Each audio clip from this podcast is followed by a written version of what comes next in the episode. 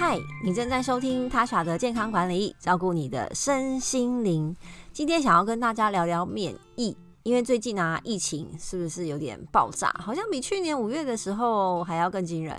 但大家先莫慌，莫慌，莫慌。好，我们来看一下呢，要怎么样增加自己的免疫力？当然呢，呃，疫苗也是一个议题。好，这。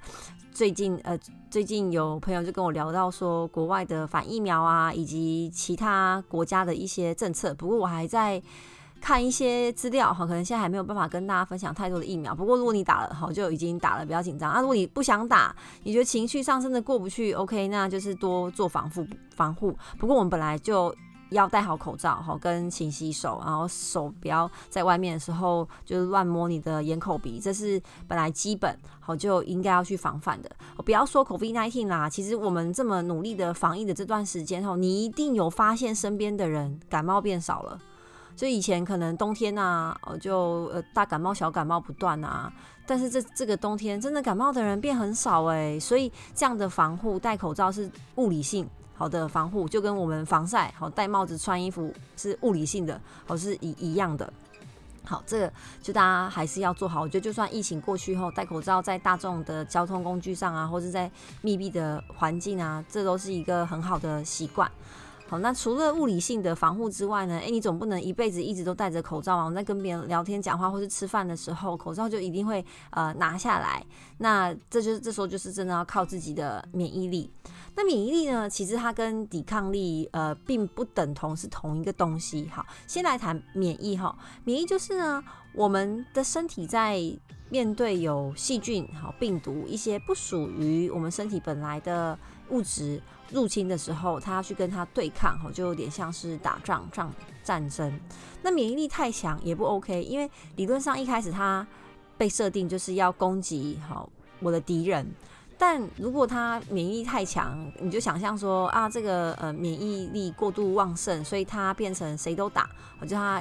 忍不住一直呃在攻击各式各样的东西，包含攻击自己。所以像红斑性狼疮啊、类风湿性呃关节炎啊、僵直性脊椎炎等等这些所谓的自体免疫疾病，都是我们自己的免疫力攻击自己的身体。好像第一型糖尿病也是也是这样子的发生。所以免疫力太强是是不好的，它必须要有一个平衡。那我们免疫力呢，分成先天性跟后天性。像最近讲的疫苗就是后天性啊、就呃这个病毒它原本是不存在这个世界接上的。所以你的基因库里面呢，并没有办法认出这个坏人，所以他要依靠呢后天的学习去制造这个后天的免疫力，哈，就专门有一一群军队是针对这个坏人。那先天性的免疫就是它可以呃分辨本来就对你身体有害的东西，嗯、呃，但过敏好像也有点是因为这样出来的。总之呢，它就会去攻击你。很确定说哦，这个这个病菌、这个细菌，其实身体里面本来就不该有什么细菌啊，只是有分强跟弱而已。所以先天性的免疫就比较可以去针对呃你日常生活中会接触到的一些病菌。但如果呢，你本身免疫力好，真的你的军队养得很弱的话啊，就算是一个小小的哈病毒啊、细菌啊，都有可能会让你有感染。好像呃一些长期住院的慢性病患者。最怕的并发症就是像肺炎，然后甚至是败血症。那一一般人可能不会因为接触到这个细菌就引起全身性的感染，但是长期住院的慢性病患者，他的免疫力本来就是比较弱哈，因为长期的用药啊，然后因为长期住院嘛，可能活动力也比较差，甚至他根本就没有活动力，是卧床的。那摄取的营养可能也会有影响，然后在那个医院的环境后，那心理压力也会很大，所以这些种种的因素都会影响到他的免疫力，好，是相当的不好的。所以这个小细菌，假如说我跟你接触到，其实就不会有事，我们的先天免疫就直接把它给杀掉了。但不免疫力不好的人，甚至像 AIDS 的患者哈，AIDS 的患者，他他们的免疫力也会比较弱，所以就会让他们小小的细菌都可能要走他们的生命，这样。那为什么刚刚说免疫力跟呃抵抗力不一样？其实抵抗力好像比较像是我们一般民间的呃的说法，好像就是你的身体要很强壮的呃抵抗这些病毒，呃，这但医学上就是不会说抵抗，就是哦你要打败每一个病菌，其实也不一定是这样，每个人对抗的时间可能不同，但是重点哈就可以分成说，第一个病菌来的时候呢，你会不会很容易被呃引起症状？其实我们身体里面当然随时随地都有存在一些细菌跟病毒，因为你吃的食物就是被你吃进去的细菌跟病毒。好，但它可能不会引起任何的呃症状哦。像有时候啊，我跟朋友去一起去吃饭，是一模一样的东西哦，但可能有人就是比较容易拉肚子。好像如果我没有认真的补充啊、呃、益生菌。或者这阵子刚好压力比较大啊，睡得不好啊，我真的会特别容易拉肚子。不知道有没有人跟我一样？就明明大家都吃一样的东西，因为我们可能出去玩一整天，早午晚餐然后都是一起吃的，但就我会有轻微的拉肚子的症状，好，跟别人大家都很好，因为我的肠胃真的比较弱一点。那肠胃其实算是我们人体内最大的免疫器官，好，它要对抗很多你吃进去的病菌，好，就是病毒跟细菌这样。呃，所以这是第一个引起症状。那第二个呢，就是好有症状之后多久可以恢复？好像拉肚子，而你是一直拉哦，还是说啊就一下下好就过了？那感冒也是哦。好，我们这个办公室哦，可能空空气中就是有感冒的病毒嘛。那有些人就被传染到了之后呢，他吸进吸进去之后症状很快就出来。有人可能诶，他的呃。呃，免疫的是比较好的，所以它不会这么明显的症状，就分重感冒哈、轻感冒，这是一个。然后还有恢复的速度，这也很重要。就是啊，好，我跟你都感冒了哈，同样一款病毒，那恢复的速度，我可能三天啊，你七天啊，有人感冒到两周，好，这个就是 也是免疫力的一环。所以免疫力不只是说不生病，其实它的面向还蛮多的。那大家一定就是很关心说，所以我要怎么去呃提升我的免疫力？嗯、等下再讲吃的，因为如果你去 Google 什么可以提升免疫的食物，超级无敌多种，但是你真的很难每天都吃到啦。那我个人好觉得呢，生活习惯其实非常的重要。像我刚刚提到说，我只要呃睡不好，压力特别大，就明显的感觉到我的免疫力呢会受到影响，好像是呢，嗯，就起皮皮肤比较容易起一些疹子啊，会头痛啊，哦，或是就感觉到很累。那良好的生活习惯，这个真的在这个节目当中不知道讲过几百次，所以大家是不是就可以猜到？赶快心中默念 Tasha 很常讲的良好的生活习惯。好，第一个真的就是晚睡，因为我们在熬夜的过程当中，好，那这我们就要讨论到几点算熬夜后，呃，理论上真的十一点以后就算就真的算是晚睡了，十二点以后肯定肯定是熬夜了。我们我们超过这个时间点睡的时候，你的生理时钟第一个它会把把它往后挪，你很难晚睡早起，这个对身体来说也不是一个健康的状态。所以当你呢晚睡的时候啊，你身体始终往后推，可是你又因为要上班，所以要不能睡那么晚。好，这样睡太少，少于六小时、七小时，其实也会对你的身体修复的时间来说不太够。然后呢，我们在晚睡的过程当中啊，你的皮质醇会分泌，就是我们的压力荷尔蒙从你的肾上腺。有人就说啊，我超过一个时间点，呃，没睡着，我就没有这么想睡了。诶，你你觉得是为什么？就是。你过了那个时间点，但是生理时钟往后挪嘛，然后你的嗯身体会觉得压力有很大，就是我不知道为什么我的主人现在不能睡，那我就盯一下哈，他就分泌了一些呃肾上腺素跟皮质醇，就是让你的身体感觉有压力。当然你这时候在看剧或者在吃宵夜，你你心情上没有压力，但其实呃身体是有压力的，因为他可能想休息，但是没办法休息。好，那有呃有有研究显示呢，只要你晚睡一天，你的皮质醇呢可能就会比别人高出三十七 percent。哇，那如果晚睡两天三天，这个皮质醇就更高。那皮质醇呢？好，呃，它会压抑我们的免疫力，也会让我们变胖哦，还有容易长痘痘。所以这些啊，都是我们在熬夜晚睡的时候要知道的。最好的情况，真的就是维持呃规律的规律的生活作息。但是有有时候我们想要报复性熬夜嘛。那你就是确定说你隔天可以休息的比较足够，然后呃摄取一些完整的营养素和营养营养，我们等下后面再说啊。生活习惯晚睡的部分是这样，就是还是要提醒大家，如果你希望平常上班的的呃那个状态啊是好的，有清楚的脑袋可以去面对你的同事跟老板。真的良好的作息，早一点睡，真的会有差别。只是一开始你要调整，说你要把这个生理时钟往前拉，真的很困难。就是哦，偏好偏好说一点睡，现在要想办法十一点半睡，你躺到床上会觉得怀疑人生，这是很正常的。但是调整一段时间之后呢，身体会慢慢习惯的。只是你需要有这个决心去调整这样。那另外呢，呃，除了除了睡眠之外，喝水 喝水也是非常的重要。我们的身体新陈代谢啊，本来就非常的需要水分。好像你说前阵子好天气比较冷，你比较不容易感觉到口渴，因为你身体挥发出的出去的水分没有这么多，或是你刚好最近也没有运动。好，或是你本来就不太习惯喝水，那你的身体就会适应低水分的运作，这样就你会比较不容易感觉到口渴。口渴呢是身体发出的一个警讯。我之前呢都会有一些呃我开课的学员就跟我分享说，诶，老师我呃教练我。现在一天喝到两千三千的水啊，什么我觉得喝了之后反觉反而更容易感觉到口渴？我说那是你的身体后再跟你要水喝。我这样讲很抽象啦，有科学上有没有证实我也不敢讲，有点自己在呃帮他们做解释，但。你如果呃身体哈有足够的水分的话，那个新陈代谢、皮肤的保水度、你的整个精神还有肤色哈，真的会有差别。这个在国外有人做过实验，好，大家可以去看，就是有对照的照片，就是一般喝水量，甚至还有喝饮料，然后到他很认真的一天喝两千到三千 CC，那个整个人的气色是真的有有差别的。因为你的身体哦，所谓的新陈代谢，就是不管是在你的肝跟肾啊、血液循环啊，真的都很需要水分。我们血血液循环里面就是从充满了我们的血球嘛，那你其实你真的可以想象，你的喝水喝不够的时候，那个血液就真的比较浓稠，真的会有差别。好，所以还是要鼓励大家多喝水，喝到你的体重乘以三十 CC。那接下来呢，我们来聊运动。好，美国有研究呢显示啊，你只要做二十分钟的有氧运动，就能够去提升你的免疫力。然后一周呢两到三次这样子的运动频率啊，可以降低身体的发炎指数。发炎就是身体一直在处于一个微小打仗的状态。那如果你一直处于长期的慢性发炎，也会去抑制你的免疫力。那肥胖的人是特别容易处于一个慢性发炎的状况，以及慢性病患者。好，所以这一些呃肥胖跟慢性病患者更需要每个礼拜规律的运动。好，二十到三十分钟以上的有氧运动。最简单的当然就是快走，但是这个快走真的是要够快哦，要快到你就是有点快跑起来的那一种。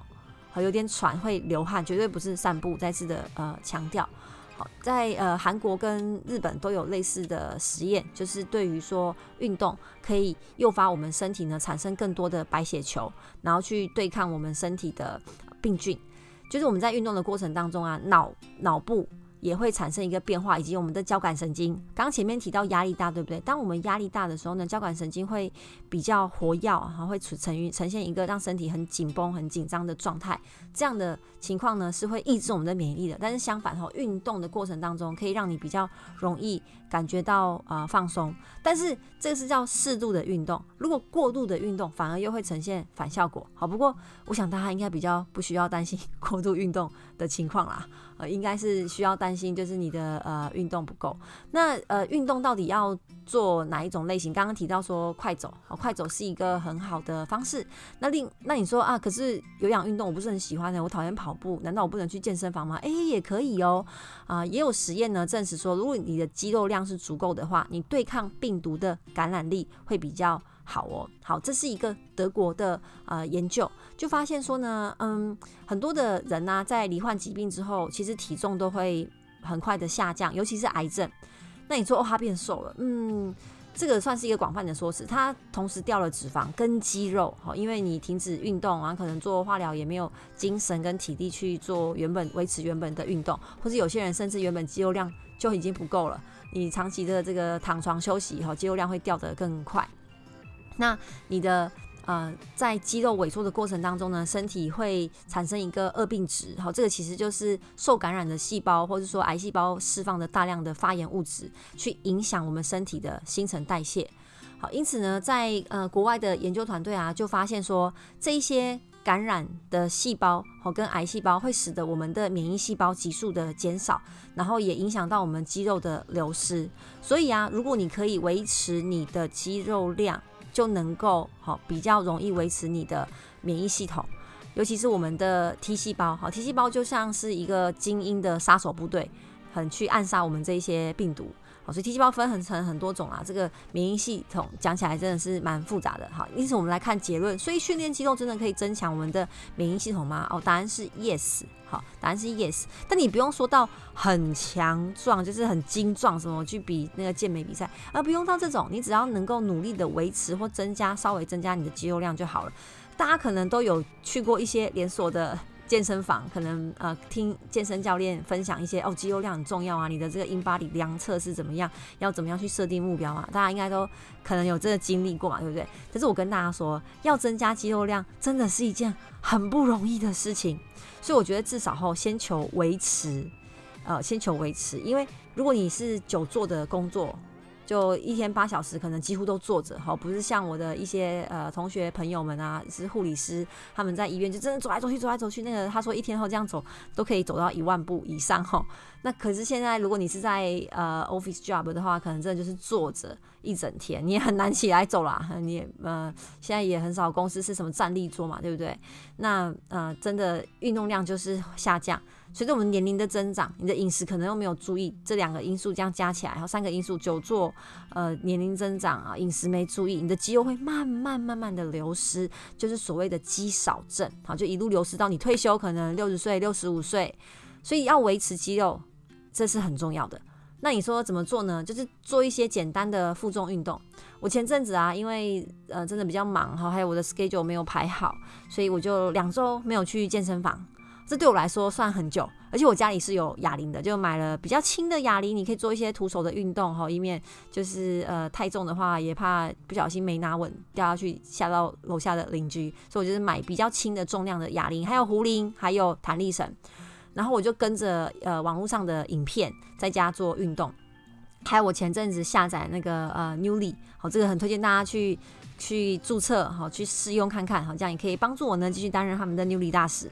打个广告哈，那我就真的蛮认真，几乎每天都有这样运动。我是原本就有在运动的人哦，都觉得跟着影片做，诶，有运动到哦。不过呢，徒手运动或是轻重量的运动，跟大重量的重量训练，真的还是有差别。我昨天呢，又呃，终于又再再去上了这个健身课。我非常喜欢我的健身教练哈，他很幽默，而且很严格，所以你的课程一定会非常的有效果。然后我就背深深蹲杠，还有做了臀推等等，就是主要是练练腿这样。我一向都觉得我的腿不弱哦，就跟女生女生比起来的话，但是哦，真的有教练课跟没教练课差很多。在家自己负重深蹲跟去健身房的负重深蹲真的差很多。当然重量啊会有啊、差别，然后有人指导也会有有差别。然后今天整个腿就有点半废了。那为什么会有这样的差别？难道难道居家运动、徒手运动真的这么的不可靠吗？也不是哦，居家跟徒手运动绝对也是有运动量。好，它可能比较呃是个刚刚我们前面提到的有氧运动，所以每天二十到三十分钟是很实用的。但是大重量的训练才比较可以呢，有效的去刺激到你的肌肉生长。如果你是希望呢，真的可以增加好明显的增加肌肉量，一定要规律的去做。就是一定重量的训练去刺激你的肌肉，但是要小心不要受伤。那居家的运动啊，在减脂是有绝对的呃效果，而且也可以促进你的心肺。不过如果你说你呃做棒式啊、徒手啊，或是像我有一些哑铃啊，你当然还是有可能会做到肌肉酸痛哈，只要你够认真的话。但它对刺激肌肉的生长效果后，就不会有大重量这么的明显。好，总总而言之呢，就是还要还是要鼓励大家运动，有运动好总比没运动好。做三十秒的棒式都比零秒好来得好，所以还是要鼓励大家运动，好去维持，甚至有机会可以增加你的肌肉量。总之呢，增增加肌肉量是绝对没有坏处的啦，就是挑战你的意志力这样而已。好，所以非常鼓励，真的超级无敌鼓励大家运动，有氧跟无氧都很重要。那我们终于来可以来谈这个食物喽，食物。要吃什么食物可以增加我们的免疫呢？第一个大家一定就是想到维生素 C，好，没错，维生素 C 有高度的抗氧化，可以增加我们的身体的免疫力，好，去刺激我们身体制造干扰素来破坏这个病毒。那维生素 C 的来源太多了，只要是各式各样新鲜的水果都可以吃到你的呃，都会吃到维生素 C。然后我之前有朋友也是算很方便呐、他买那种柠檬冰砖，无糖的哦，强调无糖，因为糖其实也会额外的破坏我们的免疫力。然后就冰在冰箱，然后早上起来就泡一杯，而且夏天快到了哈，喝一杯冰冰凉凉的柠檬水。不过我个人其实喜欢喝温水啦，所以我可能会用热水，然后去泡这个柠檬冰砖。不过有人就说这样维生素 C 会被破坏啊，啊，觉得很困难，到底要怎么样比较好？呃，就所以我喜欢买的是那种呃鲜鲜榨的柠檬汁，它不是冷冻的。